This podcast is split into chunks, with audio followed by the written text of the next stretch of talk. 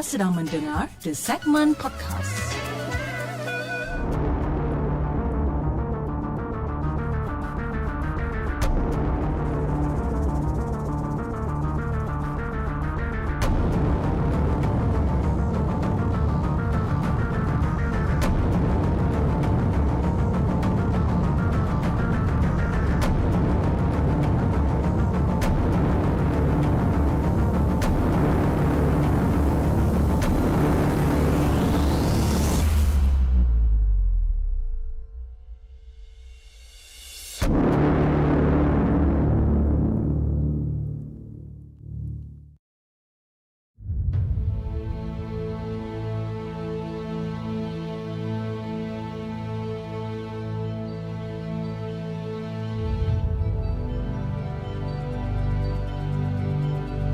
Hello guys, Assalamualaikum. Welcome back to the segment. Apa khabar guys? Saya harap anda semua dalam keadaan sehat dan hari ini 8 hari bulan Januari bertemankan saya sekali lagi dalam satu lagi rancangan Markas Puaka di mana kita akan berkongsikan tentang kisah-kisah seram yang telah dihantar ke the segment dan juga yang mana yang telah kita ambil daripada blog-blog tempatan. Apa khabar guys? Okey, Malam ni kita ada lebih kurang dalam 6 cerita yang kita nak ketengahkan pada malam ni. Tapi sebelum kita mulakan rancangan kita pada malam ni saya ingin mengucapkan selamat datang kepada penonton-penonton baru di saluran TikTok yang uh, yang asalnya daripada Osasuke Hikaru. Tapi mereka telah ramai hadir dalam rancangan Markas Puaka di saluran TikTok pada malam ni. Dan antara yang terawal pada hari ini di kedua-dua platform yang kita ada kita ada Syamir Muhammad Wazir kita ada Nur Homid kita ada Lia uh, Nazmi kita ada Ismawati Kak Aina selaku moderator untuk malam ni. Kita ada Juraimi kita ada Nuris Nur Syafika kita ada Mosimus dan kita ada Charles Smith. Ah, dan di saluran TikTok kita ada Andy Haris kita ada Reka Dev Daya Nurul Syafika Nur, uh, Muhammad Nur Beudi kita ada Iwan dan kita ada tadi siapa tadi eh saya nampak nama dia tadi. Sebentar sebentar sebentar. Kita ada Apek uh, Apek VN kita ada. And then kita ada penonton baru kita pada malam ni. Uh, siapa nama dia tadi? Saya nampak tadi nama dia. Kejap kejap kejap. Mrs Spicy. Ha kau? Mrs Spicy nama dia. Okey. Malam ni enam cerita yang kita nak ketengahkan. Dan uh, tanpa masa jom kita mulakan siaran kita. Enam cerita dengan kisah kita yang pertama. Nama dia boleh macam eh Kisah kita yang pertama, kisah yang dihantarkan oleh rahsia. Jom kita dengarkan.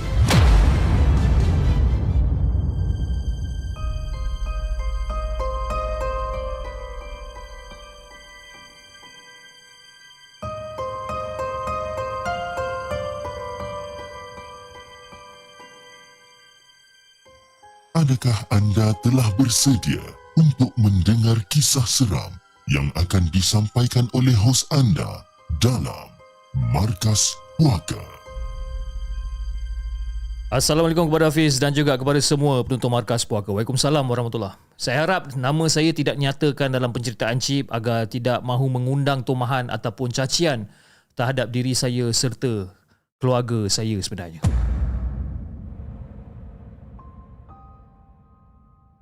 Jadi Fiz, saya ini berasal daripada Seri Menanti Negeri Sembilan dan saya menetap dekat kampung bersama keluarga semasa kecil dan berjiran dengan atuk. Jadi waktu kecil saya ni sering melihat Atuk kerap mengubati orang kampung yang selalu datang ke rumah untuk dapatkan rawatan tradisional. Jadi memandangkan daripada kecil hinggalah umur belasan tahun ni, saya jadi tertarik untuk belajar sebenarnya. Dan mungkin satu hari nanti, saya boleh untuk bantu mereka pula. Lagipun, Atuk merupakan seorang perawat yang, uh, yang mewarisi ilmu sejak turun-temurun. Ada yang kata dia dukun, ada yang kata dia bomoh, kan? Disebabkan kerap ikut atuk ke hutan mencari akar kayu untuk dibuat, sedikit sebanyak saya mula untuk mempelajari asas perubatan. Tapi Fiz, setiap pelajaran dia akan ada pantang larang dia yang tersendiri. Daripada satu hari ini, saya dah mula aktif untuk ikut atuk dan belajar cara untuk mengurut pesakit. Ha? Dan ahli keluarga saya dah mula uh, dah mula ceritakan satu persatu. Dan kata mereka, setiap pelajaran dan juga ilmunya tu ada larangan dia yang tersendiri. Dan mereka katakan yang saya tak boleh ada sisi gelap. Okey, saya tak boleh ada sisi gelap ataupun bersangkut paut dengan pemujaan. Itu antara pantang larang dia. Dan ini seperti yang diterangkan sejak turun-temurun yang ilmu ini berasalnya daripada Padang Indonesia. Tapi saya tak adalah rasa macam sangsi sangat. Ha, saya tak ada rasa sangsi terhadap amalan perubatan yang diamalkan oleh Atuk ni. Memang tak pernah rasa curiga ataupun sangsi. Tak pernah. Dan lebih bertambah minat untuk belajar ada lapis. Kan? Tapi bila dah semakin dewasa, makin banyak pula perkara yang saya tahu dan rasa sangsi tu dah mula timbul terhadap amalan atuk sebenarnya. Ha. Jadi Fiz, nak jadikan cerita eh. Ada beberapa rutin yang atuk dilihat seolah-olah dia macam terpesong sedikit daripada nilai Islam.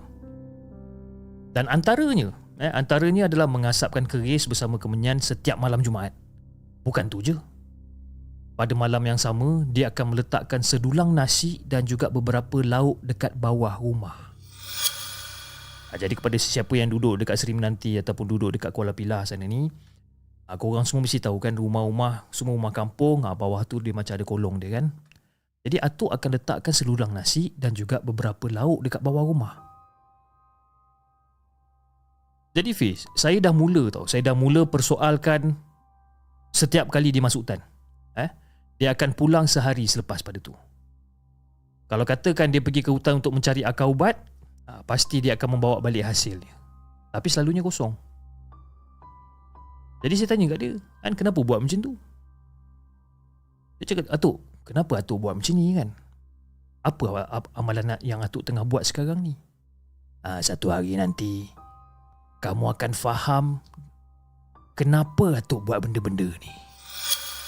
Dia cakap macam tu. Jadi saya macam, eh, apa benda pula orang tua ni kan? Jadi Fiz, segala-gala benda tu berubah apabila atuk ni makin lama makin uzur ataupun makin makin sakit.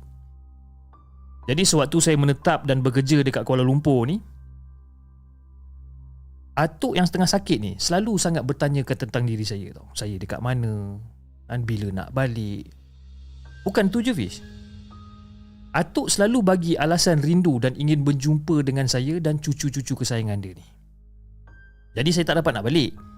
Bukan katakan saya tak nak balik Tapi saya tak dapat nak balik disebabkan Dengan orang kata kerja yang menimbun. Ha, Sibuk dekat ofis. Tapi bila berita keadaan Atuk semakin tenat ha, bila bila sampainya berita keadaan Atuk ni semakin tenat Saya ikutkan kehendak dia untuk pulang ke kampung. Bila dah sampai dekat kampung Fiz Belum sempat untuk turunkan segala barang daripada kereta ni Suara Atuk seakan menjerit memanggil saya naik ke rumah dan bila saya naik ke rumah, luluh hati saya ni melihat keadaan atuk yang semakin tenat ni Fiz. Jadi, saya duduklah sebelah atuk. Saya duduk kat sebelah atuk, belai rambut dia, usap-usap kepala dia kan. Cakap atuk, sabar atuk, mengucap atuk kan. Ada satu benda yang dia cakap kat saya Fiz. Atuk nak kau warisi saka atuk ni. Sambungkan perjalanan atuk ke dalam darah daging kau. Ayah kau memang tak nak benda ni. Engkau ajalah harapan atuk sekarang ni. Itu yang dia cakap, Fiz. Dalam usia saya yang semakin matang ni, saya dah meninggalkan apa yang atuk ajarkan. Dan seperti ayah saya, kita orang berdua ni memang tak setuju untuk menerima saka harimau merah berantai. Ini disebabkan amalan syirik yang tak patut ada dalam diri sebagai seorang seorang yang beragama Islam. Walaupun dalam keadaan macam tu Fiz, eh, walaupun dalam keadaan di tengah tenat ni, adalah sedikit orang kata bertikam lidah. Dan pilihan atuk untuk seseorang dekat dalam rumah tu untuk mewarisi saka dia tu gagal. Jadi dalam keadaan yang dia semakin tenat, ayah dan juga saya telah pergi mendapatkan imam dan masjid berdekatan untuk mendapatkan bantuan. Saya tak nak cerita lah Fiz, saya tak nak cerita tentang azab apa yang atuk saya lalui ni. Tapi selepas 3 hari proses pengubatan saka tu berjaya dilepaskan. Dan selepas saka tu berjaya dilepaskan barulah atuk pergi selama-lamanya. Dan saya sangat-sangat bersyukur Fiz. Disebabkan tidak menerima saka tersebut dan tak ada pewaris yang mewarisi benda ni itu je kisah yang saya nak kongsikan dengan Hafiz dan juga kepada semua penonton markas puaka. Assalamualaikum.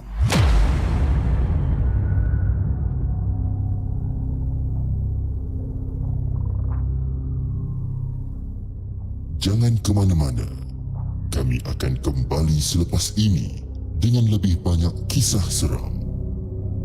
Kisah yang pertama, kisah yang dikongsikan oleh nama dia dia letak rahsia lah. Saya sendiri tak tahu nama dia apa. Tapi dengan kisah dia berjudul Saka yang gagal diwarisi. Dan bila saya baca cerita ni dan baru saya faham lah eh kenapa dia nak merahsiakan nama dia. Tapi yelah Seri Menanti kot. Seri Menanti dekat Negeri Sembilan dia persimpangan dekat Kuala Bila tu persimpangan dengan Tanjung Ipoh tu. Berdekatan dengan kampung uh, kampung uh, wife saya punya nenek. Jadi macam dekat tu kan. Boleh cari lah orang kata kan dekat Seri Menanti tu. Itu dia. Eh? Dia kata apa? Saka apa tadi? Saka Harimau Merah Berantai. Oh, kau. Siapa-siapa yang ada information ataupun siapa-siapa yang ada maklumat tentang saka merah berantai ni mungkin anda boleh kongsikan di ruangan chat ataupun di, uh, di ruangan komen. Okey, jom kita bacakan kisah kita yang seterusnya. Kisah yang kedua, kisah yang dikongsikan oleh Nazira. Jom kita dengarkan.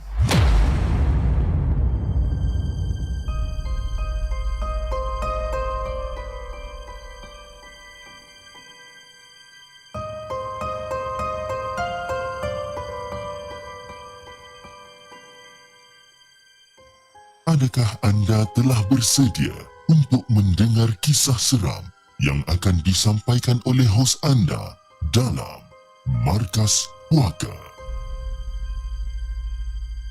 Assalamualaikum kepada Hafiz dan juga kepada semua penonton The Segment dan juga kepada semua pencinta kisah seram. Okey Hafiz, minggu lepas, last week ya, last week dalam dalam waktu tengah hari macam tu, suami saya keluar untuk ambil anak perempuan saya yang berumur 14 tahun dekat sekolah. Masa tu dia keluar naik motor je sebabkan anak lelaki saya ni tak sekolah, demam. Jadi saya uh, seorang ajalah nah, naik motor dengan abah dia ni. Jadi sepatutnya anak balik pukul, pukul 2.30 petang. Ha, kebiasaannya lah. Tapi kita orang minta dekat cikgu, okay, kita orang tanya cikgu yang kita orang nak ambil di awal. Sebabkan kita orang kena keluar bandar atas urusan kerja. Jadi cikgu cakap boleh, tak ada masalah. Paling-paling awal pun dalam pukul 1 lah. Jadi lebih kurang dalam pukul 12.45 macam tu, suami saya dah keluar. Dan masa suami saya dah keluar ni, saya pergi ke, saya dekat dalam bilik utama. Saya dekat dalam bilik utama dan anak lelaki tidur dekat sofa di di ruang tamu. Dan nak bagikan gambaran Fish pada waktu tu, cuaca memang agak mendung. Jadi suasana dekat dalam rumah pun macam, uh, macam gelap, malam kan. Jadi sebelum suami keluar tadi Dia suruh lah saya pergi siap-siap dulu kan. Nanti bila dia dah balik boleh terus gerak selepas zuhur. Jadi pada waktu tu saya tengah ralit ha, Tengah ralit reply whatsapp dengan customer Sambil-sambil baring dekat atas katil ha, Tengah syok kan Melayan customer punya kerenah. Dan lebih kurang dalam pukul 12.55 macam tu Saya terdengar macam ada bunyi motor balik. Dan mata saya pun terus pandang dekat phone dekat, dekat jam dekat phone tu kan. Eh belum pukul 1 lagi ni Kan dapat keluar awal ke anak tu. Dan pada waktu tu saya langsung tak fikir bukan-bukan tau. Dan kemudian saya dengar bunyi suami buka pintu depan. Kan? Bunyi kunci, bunyi pintu kayu terbuka. Semuanya dengar macam normal lah. Dan saya masih lagi dekat atas katil. Masih lagi main phone dekat atas katil. ha, letih baru lepas memasak pada waktu tu. Jadi Fiz, lepas pada tu suami buka pintu bilik kita orang. Dia buka pintu bilik kita orang dan berdiri kat depan pintu. Cakap, eh awak ni. Ha? Dekat atas katil lagi ni. Dia cakap macam tu. Dan suami saya ni, dia ni memang suka cakap macam tu tau. Dia seolah-olah macam mengusik saya sebabkan tadi dia dah suruh saya pergi mandi siap-siap dan sebagainya dan saya masih lagi berbaring. Jadi saya pun pandang dia sekilas pandang je lah. Kan? Tak fokus pun sebabkan tangan saya ni tengah sibuk tengah sibuk menaip ni. Lepas tu saya pun gelak lah kat dia. Saya gelak kat dia, saya pun cakap, ah, kejap-kejap bang, kejap bang. Tengah nak reply satu customer ni. Dan tak lama kemudian, suami saya pun berlalu lah pergi ke dapur. Dan bunyi tapak kaki dia pun saya kenal tau Fiz. Kan? Dalam hati terdetik juga macam, eh, kalau suami aku dah balik, mana pula anak perempuan aku ni? Kan? Sebab apa? Sebab selalu kalau dia ha, kalau dia balik daripada sekolah, ha, anak perempuan saya ni antara yang paling riuh lah. Ha, paling riuh dekat dalam rumah, ha, bagi salam. Lepas tu dah masuk dalam rumah, tanya mak masak apa dan sebagainya kan. Tapi kali ni tak ada. Suara anak perempuan saya tu tak ada. Dan lebih kurang dalam pukul 1, 1.5 minit tengah hari macam tu, saya terdengar lagi sekali bunyi motor kali tu. Dan kali ni, suara anak saya pun ada sekali. Riuh riuh macam biasa kan? Dan bunyi pintu dibuka lagi sekali dan saya pun terus berlari keluar. Saya terus bangun daripada katil saya pun terus berlari keluar. Tengok eh ini suami aku baru balik dengan anak aku ni. Tadi tu siapa? Uh, abang. Tadi abang ada balik rumah ke bang? Wish, awak ni apa benda ni? Mimpi siang hari ni. Mana ada orang balik rumah? Ha? abang dekat sekolah tadi kan ambil anak ni. Bila masa pula abang balik rumah Jadi saya macam agak terkejut juga tau. Macam eh apa hal pula ni kan. Jadi anak lelaki saya yang tengah tidur ataupun tengah baring dekat sofa tu saya pun tanya. Saya terus kejut anak lelaki saya yang umur 13 tahun ni. Saya kejutkan dia. Saya tanya dia. Adik. Adik tadi ada buka pintu ke masa abah balik tadi? Ah, mak, mana ada mak? Orang tengah tidur ni mak baru bangun ni. Sumpah Hafiz. Sumpah atas nama Allah Hafiz. Ha? Saya memang nampak dan saya dengar suami saya buka pintu. Lepas tu dia buka pintu bilik dan dia bercakap dengan saya. Baju dia, topi dia, seluar dia Cara dia pegang helmet Semua sama Hafiz. Semua sama. Memang mengemang masa tu. Allahuaklam apa benda tu pun tak tahu. Benda yang menyerupai suami saya Yang 100% menyerupai, menyerupai suami saya siap bercakap dengan saya. Nasib baiklah masa tu saya tak pergi salam dia, saya tak pergi bersentuh dengan dia. Dan masa tu saya dah kelang kabut lah ni Fiz. Dah macam, dah macam orang dah, dah, apa, dah tak tentu apa, dah tak tentu hala ni.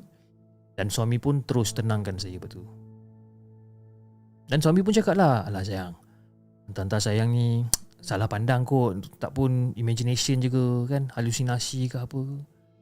Jadi saya pun okeykan aja apa benda yang suami saya cakap ni. Cuma macam terkejut lah Fiz. Kan? Dan benda tu ataupun kejadian tu sampai sekarang saya masih ingat. Agak-agak apa benda lah tu kan. Kata ustaz, kalau masa pandang dia, kalau kita rasa seram, berkemungkinan itu, uh, itu adalah hantu raya. Kalau katakan kita pandang dia, uh, pandang benda yang menyerupai ni, kalau kita pandang dia, dan kalau kita rasa tak seram, mungkin itu adalah jin korin. Wallahu alam. Itulah Hafiz kisah yang saya nak kongsikan dengan Hafiz dan juga kepada semua beruntung markas puaka. Assalamualaikum.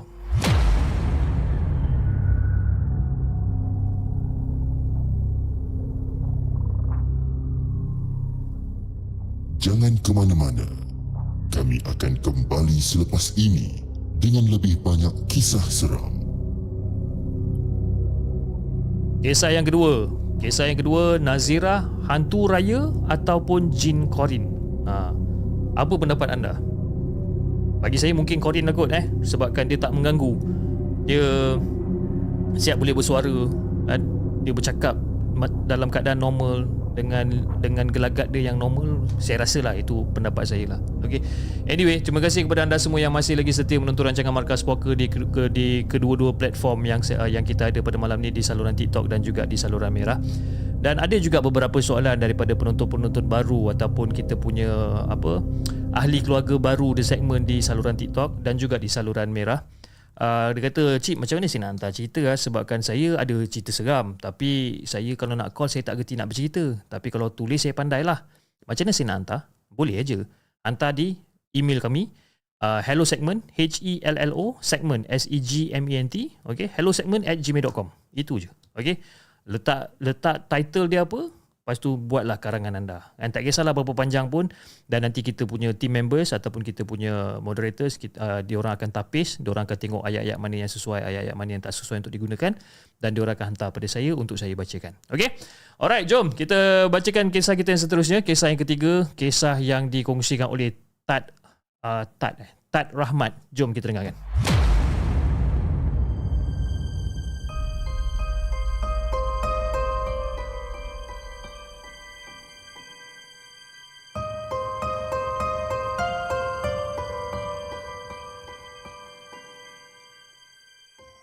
Adakah anda telah bersedia untuk mendengar kisah seram yang akan disampaikan oleh hos anda dalam Markas Puaka? Assalamualaikum Fiz. Waalaikumsalam. Oi, marahan dia ni. Okey, kisah ni diceritakan oleh kawan aku. Delaila yang aku jumpa beberapa tahun yang lepas. Dan kita dah tiga tahun tak berjumpa sebabkan aku berhijrah jauh. Jadi pada satu tahun tu Aku balik untuk tiga bulan Dan kita orang pun plan lah Nak pergi tengok wayang Cerita pulang eh? Nak kira nak pergi tengok wayang dengan dia lah. Dengan cerita wayang tu yang bertajuk Pulang. Jadi Fiz, sementara tunggu show lebih kurang dalam pukul 9.45 malam ni Kita orang borak-borak lah dulu kat kafe Sembang-sembang kan? Dah lama tak jumpa ni jadi aku pun ceritakanlah kisah ni daripada sudut pandangan Delailah yang akan aku gunakan kata kata ganti diri sebagai akulah eh. Aku akan ceritakan cerita ni daripada sudut pandangan dia. Jadi cerita dia macam ni, bis. Jadi pejabat aku ni, pejabat aku ni terletak bertentangan dengan Quill Mall. Jalan raya kat situ memang sibuk daripada pagi sampai ke malam tapi keadaan dekat dalam pejabat memang sunyi bila dah tiba waktu malam. Dan malam tu, tinggal aku berdua je dengan J. Kalau ikutkan masih awal lagi ni, kan? Waktu dekat Kuala Lumpur kalau ikutkan masih awal lagi, baru pukul 8.30 malam. Dan secara tiba-tiba aku terdengar suara J tau. Macam, eh, uh, Laila. Weh, Laila, aku nak balik lah. Letih lah. Kau tak nak balik ke? Eh, awal lagi ni. Tak apalah, aku nak siapkan kerja sikit lagi ni, kan? Nanti aku balik lah, cakap macam dengan dia. Jadi aku masa tu tengok je, aku tengok je aku pandang dia dan masa tu dia tengah mengemas barang dia dan berjalan menuju ke arah lift. Dan tak lama lepas tu, dia berpatah balik dan dia tegur aku lagi sekali. Laila, kau sure ke kau tak nak balik ni? Aku nak balik ni tau. Ha? Jadi pada waktu tu aku pun gelak lah. Aku gelak dan aku pun, eh kau balik lah. Kau nak balik kau balik lah. Kau ada banyak kerja lagi ni. Kan? Kau nak balik kau balik. Apa kau nak takut sangat? Ha? Aku okey. Kau nak balik kau balik. Dan aku siap cakap lagi dekat J. Alah J. Kalau kau nak balik sekalipun, Pak Gad kan ada kat bawah. Kan? Kalau apa-apa hal, Pak Gad ada. Kan? Don't worry lah, aku okey. Dan dekat dalam wing sebelah ni pun, uh, wing sebelah yang office aku ni pun, ramai lagi staff yang masih belum balik. Jadi lepas J balik, tinggal aku seorang-seorang kat dalam pejabat. Tapi aku tahu, Aku tak takut sebabkan aku tahu dekat wing sebelah sana masih ada ramai lagi yang belum balik. Ha, lazimnya macam tu lah. Dan secara, secara tiba-tiba tengah-tengah aku ralit buat kerja aku ni, aku terasa tudung sebelah kiri aku ni seperti ditarik dengan perlahan, Fiz. Ditarik dengan perlahan kan. Aku tahu dia. Kok-kok tudung aku tersangkut pada penyandang kerusi ke kan? Eh, tak ada pula. Aku sambung lagi buat kerja. Dalam beberapa minit kemudian aku terasa tudung sebelah kanan aku pula ditarik. Aku toleh lagi. Aku toleh sambil-sambil aku macam betul-betulkan tudung aku ni tu aku macam Eh siapa ni? Aduh. Ha, tapi masa tu hati aku ni masih okey lagi. Kan? Mungkin aku masih lagi berfikiran positif yang tudung aku ni tersangkut dekat kerusi. Mungkin. Jadi aku pun sambunglah buat kerja dalam keheningan malam tu. Dan sedang aku tekun menghadap laptop tu, dan secara tiba-tiba aku terdengar ada suatu suara budak-budak ataupun suara kanak-kanak berbisik sambil ketawa. Aku terdiam masa tu Fiz. Aku macam kecikkan mata aku Aku cuba pasang telinga aku. Betul-betul Betul ke apa benda aku dengar ni kan? Lepas tu aku dengar lagi suara budak tu ketawa. Cuk, eh betul lah aku dengar ada aku dengar suara dua kanak-kanak tengah berbual pelan-pelan sambil ketawa mengekek disebabkan ada benda yang macam sangat-sangat lucu bagi diorang. Oh masa tu Fiz aku cakap kau jantung aku ni macam nak meletup Fiz. Aku masih cool lagi. Aku masih lagi berpegang pada kata-kata kalau kita tak kacau dia, dia tak kacau kita. Konon. Ha? Konon. Aku serba salah masa tu. Nak balik ke, nak teruskan kerja. Jadi aku dengan keadaan yang terketar-ketar ni Cuba nak sambung buat kerja ha? Tapi satu haram jadah pun semua tak jalan Dan jantung aku masih lagi eh, Berdegup kan? Kuat masa tu Dan suara dua budak ni Masih lagi seronok bersembang kan?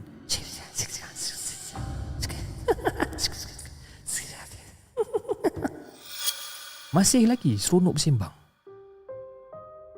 jadi pada waktu tu aku baca apa yang patut Tapi sebenarnya aku dah tak tahu apa benda yang aku baca dah sebenarnya. Kan? Punyalah takut pada waktu tu. Dan masa aku tengah cuba untuk fokus dan konsentrate untuk buat kerja aku ni Aku ternampak bayang dua budak berlari melintasi partition aku. Aku nampak ber- diorang lagi. Partition aku tu tak tinggi Fiz Kan? Memang tinggi budak tu je. Makna kata kalau katakan aku panjangkan leher aku sedikit Memang aku nampak budak-budak ni. Dan lepas budak-budak tu berlari melintasi partition aku Budak-budak ni berlari siap patah balik Main-main dekat langsi pejabat aku pula. Masa tu aku dah memang terkedu ha? Aku terus capai laptop Aku bangun Aku terus berlari pergi ke lift. Ha? Kertas-kertas yang berterabur tu semua lantak api lah. Besok aku kemas jadi bila aku dah sampai je dekat depan lift, aku tengok sebelah kanan. Wing dekat sebelah kanan tu dah gelap gelita Fiz. Dah tak ada orang. Dia orang semua dah balik, dia orang dah tutup lampu dah. Cilaka betul lah cakap. Ha? Time ni lah semua dah balik, tinggal aku seorang-seorang je dekat office. Jadi pada waktu tu, aku tutup semua lampu dekat area wing aku, aku terus tekan lift. Kan? Dan dengan sepantas kilat eh, lift terus terbuka. Seolah-olah macam dah ada orang tekan daripada awal. Aku tekan lift terus pintu lift terbuka. Kalau ikutkan pada hari-hari biasa Fiz eh lift aku ni memang lambat nak mampus. Ha, setiap kali kalau aku nak balik aku lebih kurang kena tunggu dalam seminit dua minit baru lift tu sampai. Tapi kali ni aku tekan button lift tu terus terbuka. Masa pintu lift terbuka teng, pintu lift terbuka kan aku macam Eh nak masuk ke tak nak masuk? Nak masuk ke tak nak masuk? Kalau tak masuk Masak aku nanti. Entah siapa pula dekat belakang dalam gelam gelap tu kan. Yang aku ni pun bodoh bis kan? Pergi tutup semua lampu tu dah kenapa? Ha? Nak tolong jimatkan bil elektrik pejabat agaknya kan? Tapi kalau aku masuk lift Kan kalau dekat dalam tu aku berdua je dengan makhluk tu apa aku nak buat?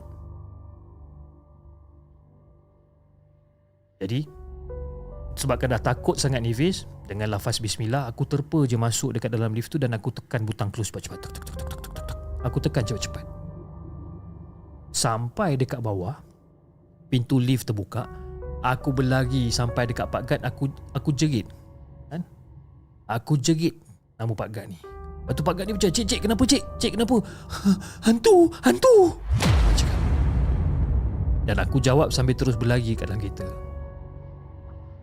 Jadi masa tu dekat dalam kereta aku call J Aku pun ceritakan dekat dia Dan aku pun terus kena marah dengan J Itulah aku dah cakap dengan kau balik kan? Kau nak sambung kerja juga ha? Kau tahu tak? Ha, memang dekat office kita tu Kalau lepas pada pukul 8 malam Kalau tak ada siapa-siapa Ataupun stay seorang-seorang Memang confirm akan kena punya sebab dah ramai jumpa mak dengan anak dekat lift tu lah. Ha? Jumpa dekat tangga lah.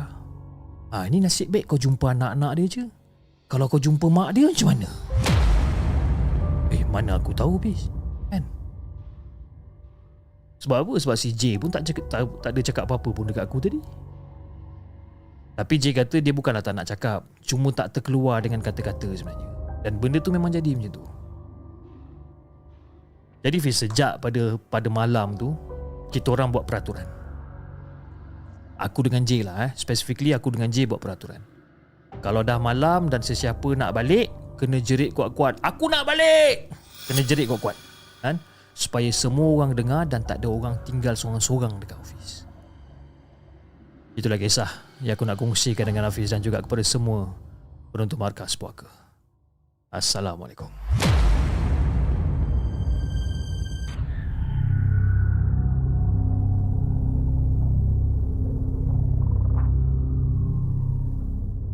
Jangan ke mana-mana.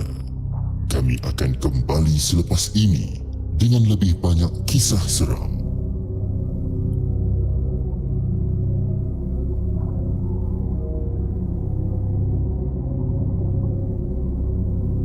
Kisah yang ketiga Tat Rahmat Adik-beradik dekat dalam pejabat? Penonton-penonton di TikTok masih rancak berborak dekat sana kan. Mereka tengah orang kata tengah mengusik saya dia kata nak kenakan saya bila dia balik daripada Australia nanti. Nanti kita tengok siapa yang terkena sebenarnya eh. Okey, jom kita bacakan kisah kita yang seterusnya. Eh, siapa yang suka stay back office ah malam-malam? Saya pun tak tahu kenapa eh sebabkan kita bukan nak kata apa tapi kita ni di hire oleh se- sebuah company untuk kita kerja 8 8 jam je kan 9 sampai 6 ataupun 8 sampai 8 sampai 5 kan 10 sampai 7 kan kenapa nak stay back kan buat kerja esok ah kan stay back jadi macam ni kan kena kacau dengan hantu jom kita dengarkan kisah daripada Pok Deja. Jom kita dengarkan.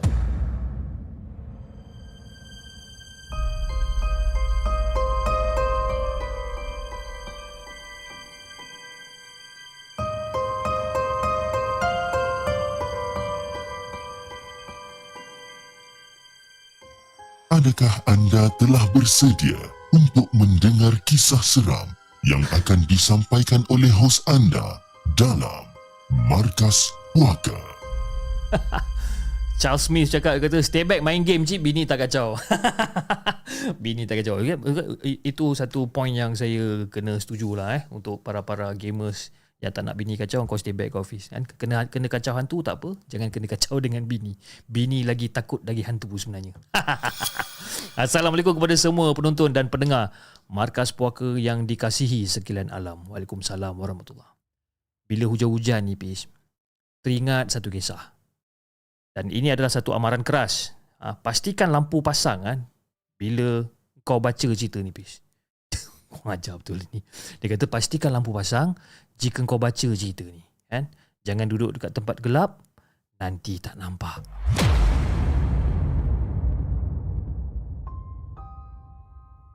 Jadi Fiz dalam pukul 5 petang macam tu lah tengah best main bola hujan turun lebat memang syok lah kalau main bola tengah-tengah hujan kan dan hari tu pula ada pertandingan antara Felda-Felda jadi kita orang ni wakil Felda kita orang lah dan Alhamdulillah kami tak sia-siakan tempat kita orang dan kita orang dapat tempat ke-9. Hanya ada 9 Felda yang bertanding. dan hari tu habis agak lewat sedikit. Ha? Dah, dah nak maghrib baru habis disebabkan hujan. Jadi bila masa sampai nak bagi hadiah tu ada satu perempuan ni kena rasuk bis. Teruk kena rasuk dia ni menjerit-jerit, ha? terguling-guling. Lepas tu datanglah, datanglah seorang kawan dia ni nak, nak tolong nak tolong pegang dia ni. Ha? Datang kawan dia, kawan dia pun sekali kena rasuk. Tup tap Nak dekat 10 orang kena rasuk bila terpegang antara satu sama lain bis. Jadi pada waktu tu semua dah risau lah. Semua dah risau sebabkan dah makin ramai yang kena histeria ni. Ha, nak pegang takut, tak pegang, risau pula dia berlari ke jalan besar pula. Jadi masa tu macam ada orang cakap, "Eh, tolong tolong, tolong siapa-siapa pergi rumah Pakcik Wahab, bawa dia datang sini." Kan? Ada seorang cakap macam tu kata tolong pergi rumah pak cik Wahab suruh dia datang ke sini dia kata jadi aku pun ajak ah, kawan pergi ke rumah pak cik Wahab tu ha, jadi pak cik Wahab ni pula dia ni jenis yang pandai lah bab-bab yang bab-bab hal rasuk merasuk ni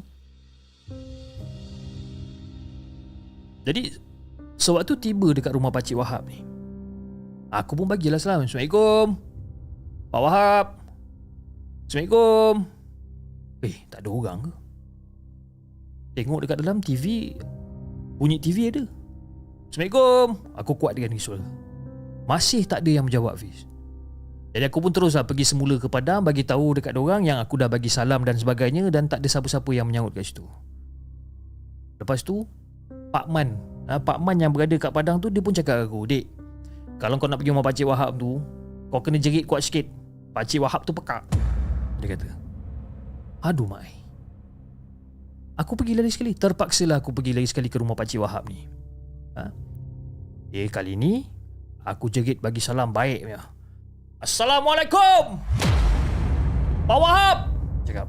Kan uh, Ya ya ya ya. Waalaikumsalam. Eh kenapa ni datang rumah orang Waktu-waktu macam ni bising-bising ni? Aku gauk kepala bis. Kan Aku gauk kepala. Tadi aku bagi salam dia tak dengar. Eh Geram pula aku dengan orang tua ni. Ah, Pak Wahab macam ni Pak Wahab. Tadi dekat Padang ada budak-budak kena rasuk. Kan? Nah ni yang datang nak minta tolong dengan Pak Cik Wahab ni. Ha? Pak Cik Wahab dia tolong tak? Boleh datang tak ke Padang? Jadi lepas pada uh, Pak Cik Wahab ni dengar. Dia pun terus bersiap-siap, dia pun terus ikut aku. Eh, dipendekkan cerita dekat Padang Bola ni. Pak Cik Wahab ni kelihatan seolah-olah sedang berkomunikasi dengan hantu-hantu yang merasuk ni tau. Dan dalam dialog tu ha, Aku masih ingat ada satu dialog tu Sempat Pakcik Wahab ni berkata Dia kata Eh diamlah Kang aku ikat korang seko-seko kang Baru kau tahu Dia cakap macam tu Eh Pandai pula hantu yang nak merasuk ni Nak dengar cakap-cakap Pakcik Wahab ni kan Lepas tu aku pun tak tahulah Apa benda yang dia sembang ni No ni no ni no Sembang-sembang-sembang ha, Bercakap dengan hantu-hantu tu Dan antara dialog yang aku dengar Pakcik Wahab tu ha, berdialog dengan yang kena rasuk ni. Aku dengar Pak Cik Wahab cakap dengan dia. Ah ni. Aku ni, aku ni wakil orang-orang kat sini. Aku minta maaf banyak-banyak. Ha? Aku minta maaf banyak-banyak. Pak Cik Wahab cakap macam tu mula-mula. Dan lepas pada tu benda tu pula bersuara. Aku pun wakil orang-orang sini mohon maaf dan mohon ampun banyak-banyak. Kami bukan tahu pun yang kamu ada benda yang buat dekat Padang. Dia cakap macam tu. Pakcik Wahab cakap lagi sekali. Ah, itulah. Saya pun nak minta maaf juga sebabkan kami tak tahu yang kamu semua ni ada majlis dekat Padang ni. Uh, Makanan kami tumpah. Makanan kami tumpah disebabkan diorang ni. Sebab tu diorang ni satu persatu aku kenakan. Uh, tak apa, tak apa, tak apa. Macam ni. Aku akan pastikan semuanya akan diganti balik. Baiklah. Kalau kau cakap macam tu, Sediakan pada hari esoknya. Benda tu cakap macam tu. Dan dengan tak semena-mena, semua budak-budak yang dirasuk ni, lebih kurang dalam 8-10 orang ni, semua rebah. Dan setelah semua pulih dalam keadaan asal, sempatlah Pak Cik, Pak Cik Wahab ni bercakap di antara kita orang ni. Dia macam bebel lah dia kata Itulah kamu ni semua nak anjur apa, Permainan bola sepak apa semua ni Anjurlah pada hari sukan ke apa. Janganlah anjur benda bukan-bukan sekarang ni. Panjang berjela lah Pakcik Wahab ni. Untuk ceramah kita orang. Eh apa pula salahnya please ha? Hari tu hari Ahad Semua orang cuti Yang si hantu-hantu tu Pergi buat majlis dekat padang bola kenapa Kan? Ramai sangat kejemputan dia.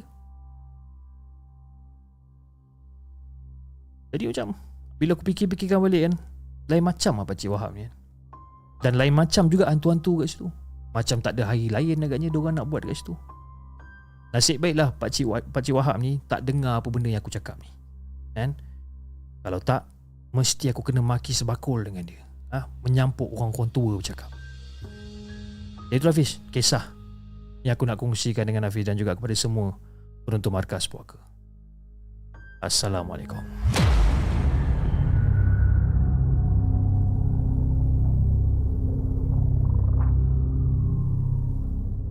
Jangan ke mana-mana. Kami akan kembali selepas ini Dengan lebih banyak kisah seram. Kisah yang keempat, Pok Deja, kerasukan di padang bola Felda. Cerita dia macam ada sedikit unsur komedi eh. Bila dia cakap, ah, kau kena pergi rumah Bancik Wahab tu, dia tu pekak, kau kena jerit kuat sikit. Teringat saya cerita Piramli kan. Cik, sound dia rosak kata. Terima kasih kepada Zaf Channel. Ah, Zaf Channel telah meraih sebanyak 30,000 subscriber sekarang tahniah saya ucapkan. Ah, tahniah saya ucapkan kepada Zaf Channel kerana telah meraih 30,000 subscriber buat masa sekarang. Tepukan diberikan kepada Zaf Channel. Okey. Alright, jom kita bacakan kisah kita seterusnya. Kisah yang kelima. Kisah yang kelima, kisah yang dikongsikan oleh Kak Jane. Jom kita dengarkan.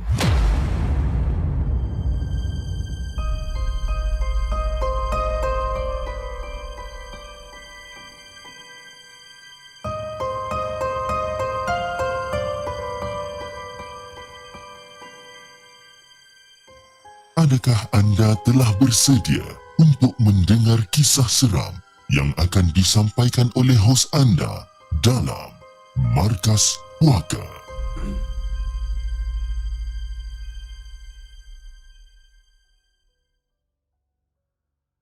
Tak ada antara kita dekat atas dunia ni minta dilahirkan tak sempurna sebenarnya. Tak ada siapa pun. Termasuklah anak istimewa Kak Jane yang bernama Syawal. Jadi Fiz, kalau dilihatkan pada luaran nampak normal je Fiz budaknya ni. Tapi dalamannya ni tak dapat kita nak petikai kan. Semuanya aturan yang maha kuasa. Akak terima je dengan redha. Jadi Fiz sebenarnya kan menjaga anak syurga memang mencabar. Dengan keadaan aku merupakan seorang ibu tunggal, ditambah lagi akak bekerja sebagai seorang wartawan. Akak balik kerja dah lah penat.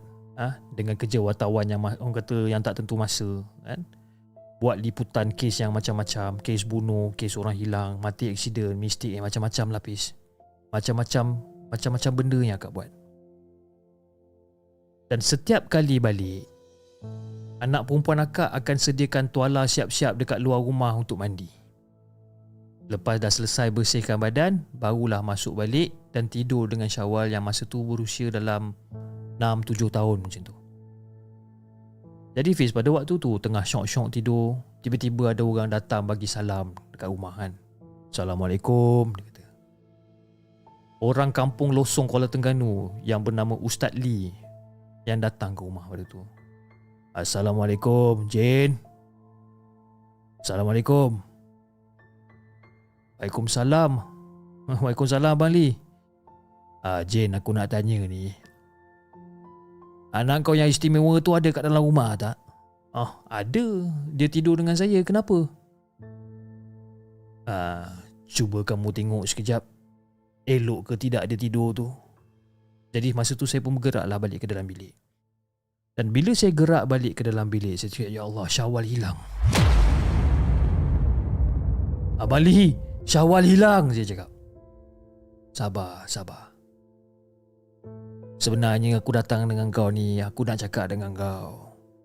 Tadi aku nampak dia dekat atas kubur lama dekat sungai sana. Tapi risaulah nak ambil takut benda lain pula sebab itu aku datang rumah kau ni aku tanya sama ada anak kau tu ada ke tidak. Ah, okey Bali, terima kasih Bali. Terima kasih sebab bagi tahu. Korang cuba bayangkan Fish. Masa tu dah pukul 2 pagi. Bayangkan perasaan aku macam mana. Aku telefon bibi. Aku telefon bibi yang menjaga Syawal tu untuk ikut aku. Jadi lepas dah ambil bibi, aku pergi ke rumah mak untuk bagi tahu tentang Syawal hilang. Aku minta tolong adik aku. Dan kita orang pun bergerak lah. Kita orang bergerak pergi ke kubur lama tu. Dan bila sampai dekat kubur tu, kita orang terdengar satu benda, Fiz.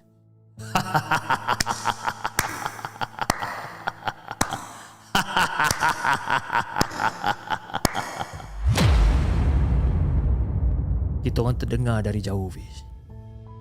Aku dengar suara Syawal tu yang tengah enjoy dekat atas kubur lama. Kan? Aku redah juga kubur tu dalam keadaan gelap ni. Dan bibik pula tunggu dekat motor.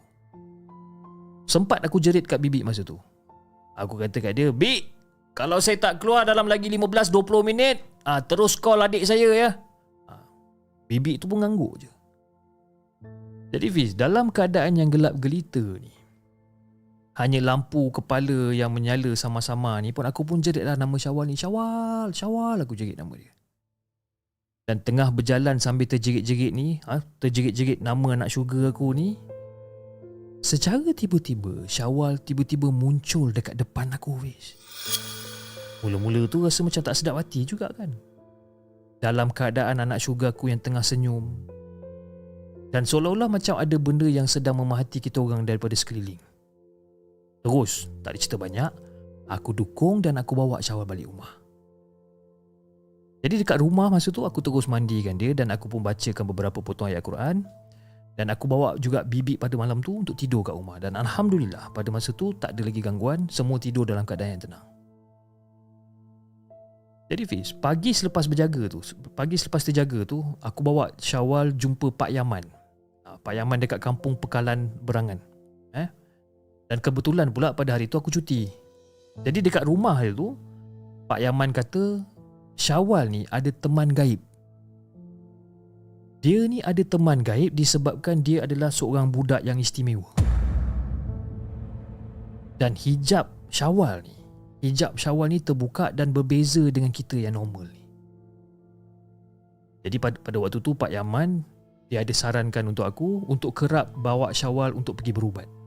Dan dia suruh aku pergi cari taik besi Suruh aku pergi cari taik besi untuk diletakkan dekat pintu-pintu dan juga penjuru rumah.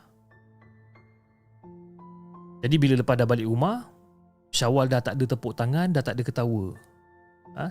Dah tak ada dah. Mungkin benda ni lawak ataupun menyeksakan aku pun tak tahu. Tapi aku ingat, aku ikat lah. Aku ingat yang aku ikat tangan dia ni disebabkan aku takut kalau benda tu jadi lagi. Aku ikat tangan dia, Fish. Aku ikat tangan dia sebab aku risau kalau benda tu jadi lagi benda dia lagi keluar lagi kan. Aku ikat tangan dia. Lepas dia dah tidur nyenyak aku pun bangun dan aku pun pergilah letak taik-taik besi ni. Korang tahu? Ha? Taik besi ni apa benda? Atau ada yang antara korang tak tahu? Taik besi ni halus je. Halus macam habuk ataupun gula halus ha dia bentuk yang macam itulah. Jadi bila dah selesai semua, aku pun sambung tidur balik dengan Syawal. Nak dijadikan cerita, pada malam tu aku terlupa ikat tangan Syawal dengan tangan aku.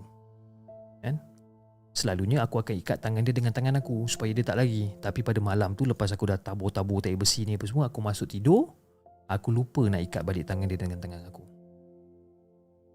Jadi Fiz pada keesokan harinya tu, Syawal bangun lebih awal terdengar suara gerak-gelak uh, gelak-gelak dekat ruang tamu menyusun permainan dia ni. Dia tengah duduk dekat ruang tamu, dia tengah susun-susun permainan dia, lepas tu dia ketawa-ketawa kat situ. Jadi masa tu aku macam, okey lah, biasalah kot kan budak-budak dengan imajinasi dia yang tersendiri kan. Dan aku pun terus ke dapur, aku pergi buat breakfast dan sebagainya. Dan masa aku nak letak makanan dekat atas meja makan, aku terkejut dan aku meremang dalam masa yang sama, Fiz. Betul. Kenapa? Masa aku nak letak makanan breakfast ni dekat atas meja, semua taik-taik besi yang halus yang aku tabur-taburkan dekat penjuru rumah ni, semua tu dah berada dekat atas meja, Fiz.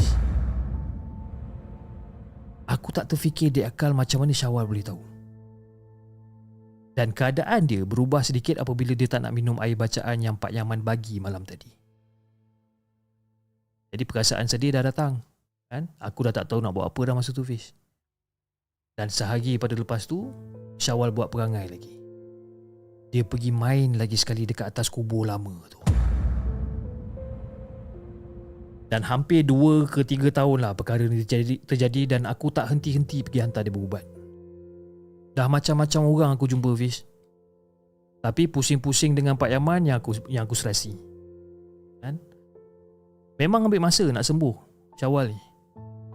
Jadi kepada Allah aku berdoa agar ujian ni berakhir untuk kita orang sekeluarga. Lagi-lagi, Syawal tu adalah seorang anak yang istimewa dan dia adalah anak bongsu. Dan Syawal ni memang tak boleh bercakap tau. Dia tak boleh bercakap daripada umur dia 6 tahun sampai 11 tahun. Susah nak bergaul, susah nak mendekati apa mendekati orang. Dan Syawal ni dia lebih suka bermain sendiri. Dan dunia Syawal memang tak ada orang. Dia seorang-seorang Tapi dia ni pula kalau suruh dia azan, takbir, menyanyi boleh. Tak ada masalah. Cumanya dia tak boleh nak bercakap.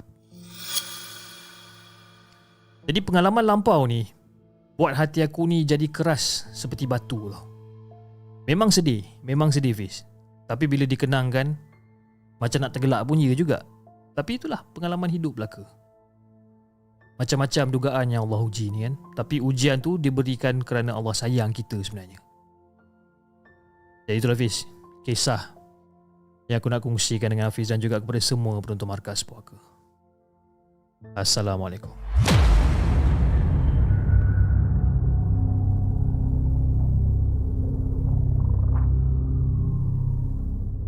Jangan ke mana-mana. Kami akan kembali selepas ini dengan lebih banyak kisah seram. Okay guys, itu dia kisah yang ke lima Kak Jane berlari atas kubur lama. Seram eh cerita dia. Seram dan juga at, uh, at some certain point dia dia jadi macam uh, macam sedih jugalah kan. Dia sedih juga sebabkan you know ialah anak istimewa kan and then uh, jadi macam tu kat dia sedangkan dia tak tahu apa-apa kan. Terima kasih Kak Jane di atas uh, satu perkongsian yang menarik pada malam ni. Dan uh, sebelum kita bacakan kisah kita yang terakhir pada malam ni, saya ingin mengucapkan ribuan terima kasih kepada anda semua yang masih lagi setia menonton rancangan Markas Puaka di kedua-dua platform yang kita ada pada malam ni. Lebih kurang dalam 170 orang yang sedang menonton di saluran TikTok dan 250 orang yang sedang menonton di saluran Merah pada malam ni dan antara yang telah menyumbang melalui super sticker, super chat dan TikTok gift pada malam ni. Kita ada sumbangan daripada Lil Devil, super chat daripada Lil Devil dia kata, "Chip, bila nak belikan Mrs. Chip gelang mas?" Kau jangan tanya soalan mengarut macam ni eh. jangan diminta, jangan ditanya kan. Nanti tiba-tiba kena minta. Parah aku. Eh, terima kasih kepada Lil Devil di atas sumbangan yang telah diberikan uh, daripada Mr. Rafiq seram komedi dia kata kan. Terima kasih Rafiq di atas sumbangan yang telah diberikan daripada E ETC 07 telah menjadi uh, member Hantu Jepun selama 19 bulan. Terima kasih E ETC 07 dan juga kepada Muhammad Hafiz Abdullah dia, ter- dia dah renew membership dia uh, sebagai Hantu Jepun. Terima kasih. Oh ya, berkenaan dengan E ETC 07. Uh, saya dah dapat email. Okey, saya dapat email uh, uh, admin kita ada bagi tahu yang ETC tak boleh nak dengar siaran uh, rancangan Markas Puaka di saluran Deezer. Okey. Uh, secara jujur bila kita upload uh, siaran uh, Markas Puaka di dalam platform uh, podcaster ataupun uh, platform Spotify, dia akan uh, terpa dia akan uh, dulu uh, dulu masa kita upload dekat podcaster dia akan spread kepada beberapa channel yang lain iaitu Google Podcast, Apple Podcast, Deezer dan sebagainya. Okey, cuma sekarang uh, bila masuk bulan 11 ke bulan 12 kalau tak silap saya diorang dah tukar terms and condition di mana kalau saya upload dekat situ dia akan hanya pecah kepada tiga saluran saja iaitu di saluran Google Podcast uh, Apple Podcast dan juga Spotify. Jadi saya minta maaf sangat-sangat kepada ETC 07 sebab saya tak boleh nak buat apa-apa berkenaan dengan hal ni dan saya pun tak tahu macam mana saya nak nak nak upload kepada di, apa ke Deezer sebenarnya. Saya minta maaf sangat-sangat eh. Dan juga kepada anda yang telah uh, yang telah menyumbang melalui uh, TikTok gift pada malam ni di saluran TikTok kita ada sumbangan daripada Nurul Syafika, daripada Melissa, Reka Dev, Chocolate Trilogy, daripada Kak Liza, daripada Aci Ina, Muhammad Nur, daripada Azhad and then daripada uh, Mat Kemat uh, daripada The Ucup Par, Par, apa ni? The Ucup Pargoy. Ah, okay. The Ucup Pargoy. Hopefully saya sebut nama awak dengan betul lah eh. The Ucup Pargoy daripada Apek, daripada Shamir, daripada siapa lagi? Daripada Larry Chong. Uh, lepas tu yang ada gambar gambar matahari ni siapa? Elin, Elin Ismail daripada Dinda, Dinda Comel.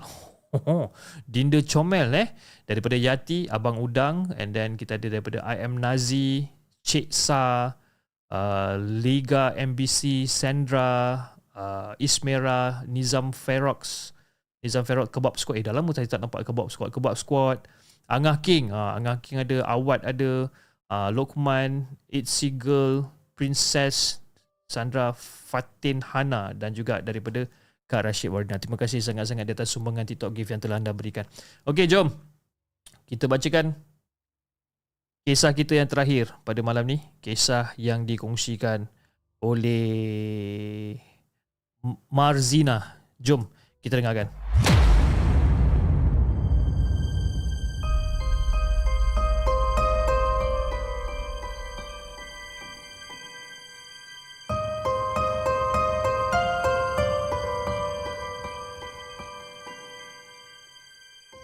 Adakah anda telah bersedia untuk mendengar kisah seram yang akan disampaikan oleh hos anda dalam Markas Puaka? Assalamualaikum kepada Hafiz dan juga kepada semua penonton Markas Puaka. Waalaikumsalam warahmatullahi Saya minta maaf kalau katakan cerita ni panjang sedikit dan tak seram sangat. Bagi yang tak nak dengar, terpulang. Tapi cerita ni hanya untuk peringatan bagi kita yang hidup dekat dunia ni. Jangan kita minta bantuan dekat jin ataupun iblis.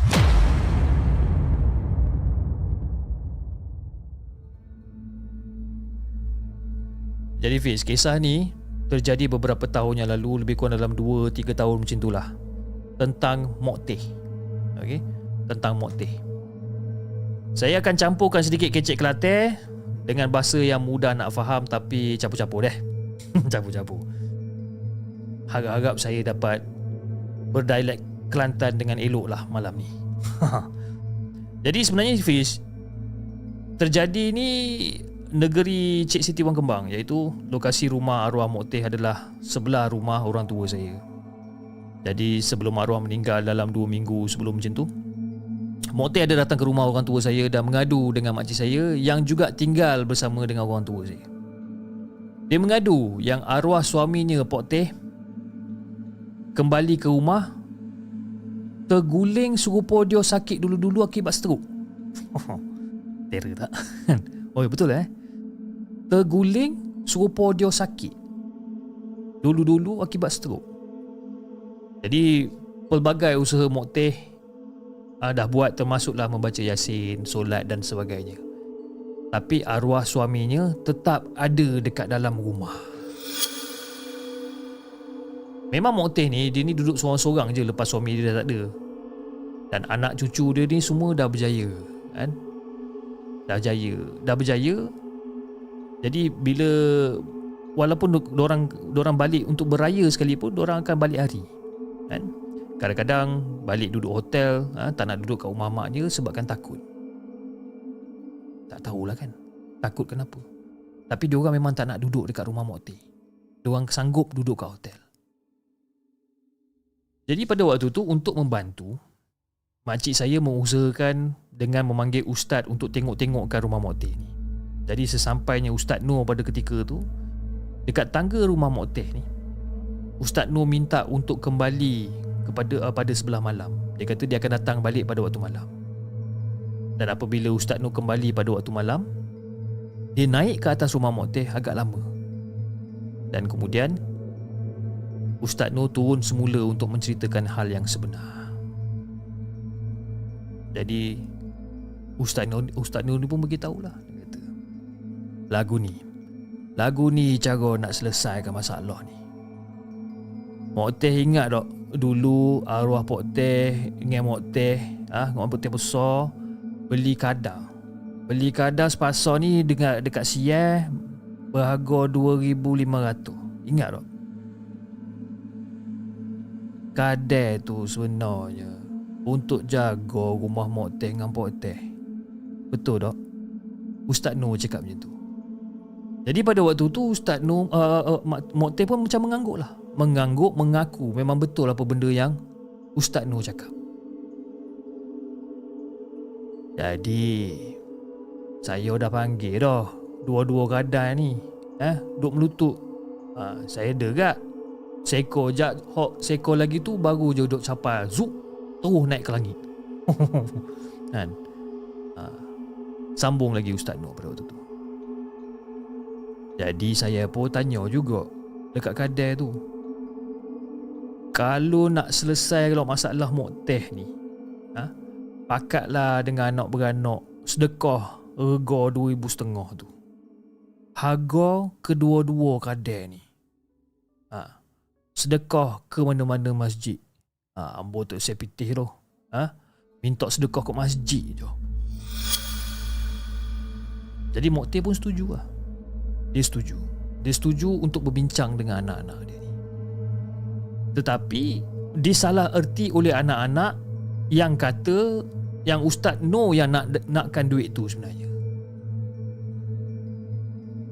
Ha, juga, macam agak pelik juga. Dan Ustaz No juga cakap, kalau katakan eh, boleh usir kadam-kadam ni, at least badan arwah Mok Teh ni akan tegak sedikit. Kan? Sebabkan seingat saya, arwah ni memang bungkuk seribu.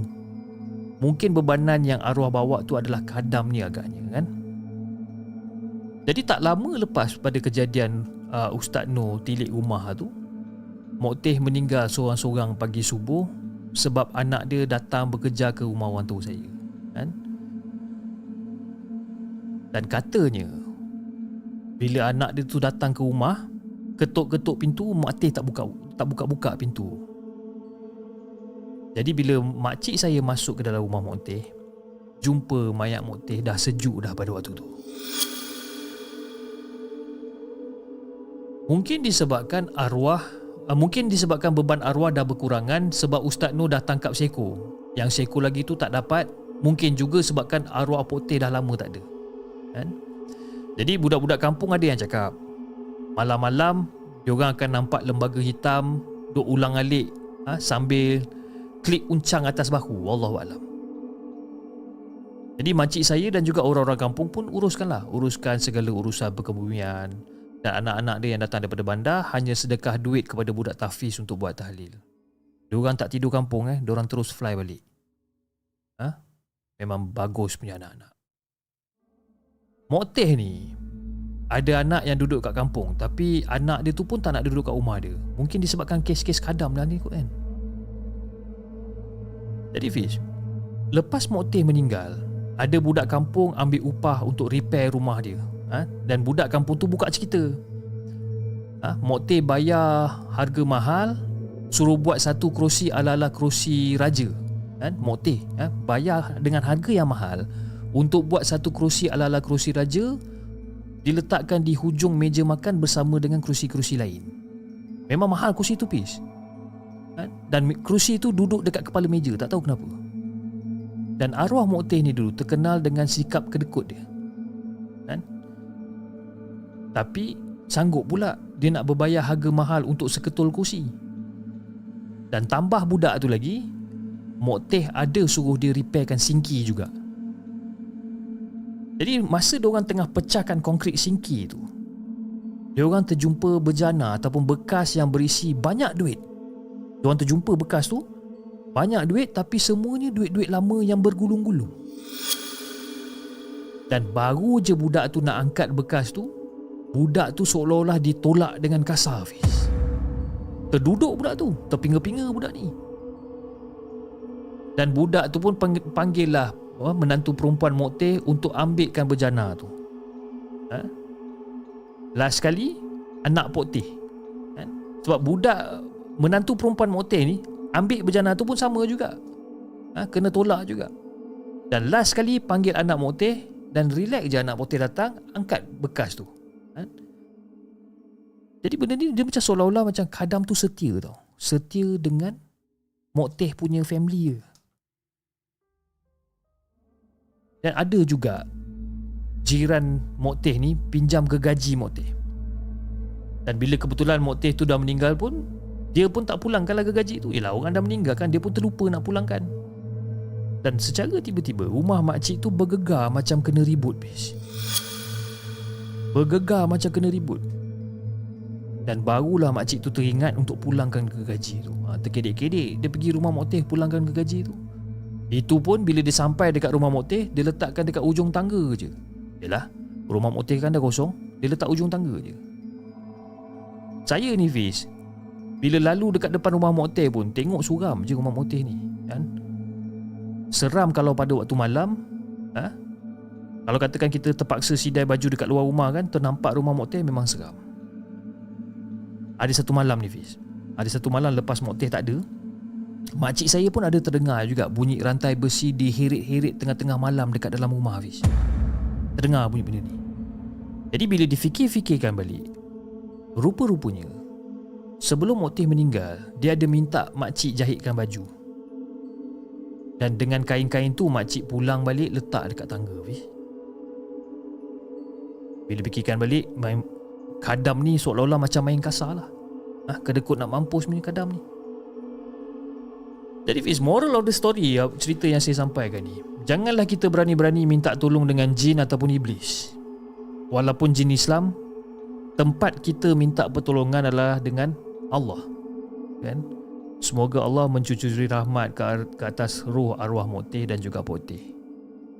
Dan sebelum dia meninggal, dia sembah uh, dia sempat bersembang dengan makcik saya pada waktu tu yang dia ampunkan dosa semua anak-anak dia.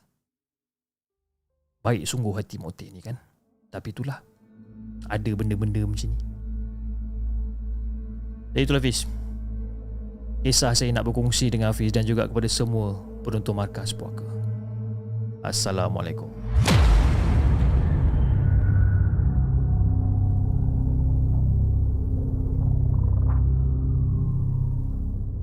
Jangan ke mana-mana. Kami akan kembali selepas ini dengan lebih banyak kisah seram. Oh, berat boh. Baca cerita ni. Kisah yang keenam, Marzina, khadam penjaga harta. Kepada orang-orang Kelantan yang sedang menonton sekarang ni, saya minta maaf kalau katakan dialek saya tak berapa nak kena. Ha? Tapi yelah, bila penceritaan yang diberikan, bila tulisan dia pun uh, dieja menggunakan dialek Kelantan, jadi saya macam agak tersangkut-sangkut untuk baca kan. Jadi saya cuba eh saya cuba buat rasor-rasor kata orang buat rasor-rasor kan? Terima kasih sangat-sangat kan? Kawai pahai cik ha, bagus bagus bagus bagus. Kan? Kena ngasuh lidah pakai budu Oh begak natamu Kan? Okay okay okay Saya rasa sebelum saya mengarut dengan lebih jauh Saya rasa itu saja guys untuk malam ni. Dan insyaAllah terima kasih kepada anda semua eh, Yang sedang menonton di saluran uh, TikTok pada malam ni. Dan saya yakin yang malam ni Di saluran TikTok Kita ada ramai ahli keluarga di segmen yang baru Ataupun ahli keluarga di segmen yang baru. Eh di segmen yang Markas Puaka yang baru di saluran TikTok Dan juga di saluran uh, YouTube pada malam ni. Terima kasih sangat-sangat saya ucapkan Kerana temankan saya malam ni untuk kita berkongsikan tentang kisah-kisah seram lah eh. Okey, kepada anda di saluran uh, TikTok jangan lupa tap tap love dan follow akaun Markas Puaka dan anda di saluran merah ataupun saluran YouTube jangan lupa like, share dan subscribe channel segmen dan insyaallah kita akan jumpa lagi on the next coming episode. Assalamualaikum.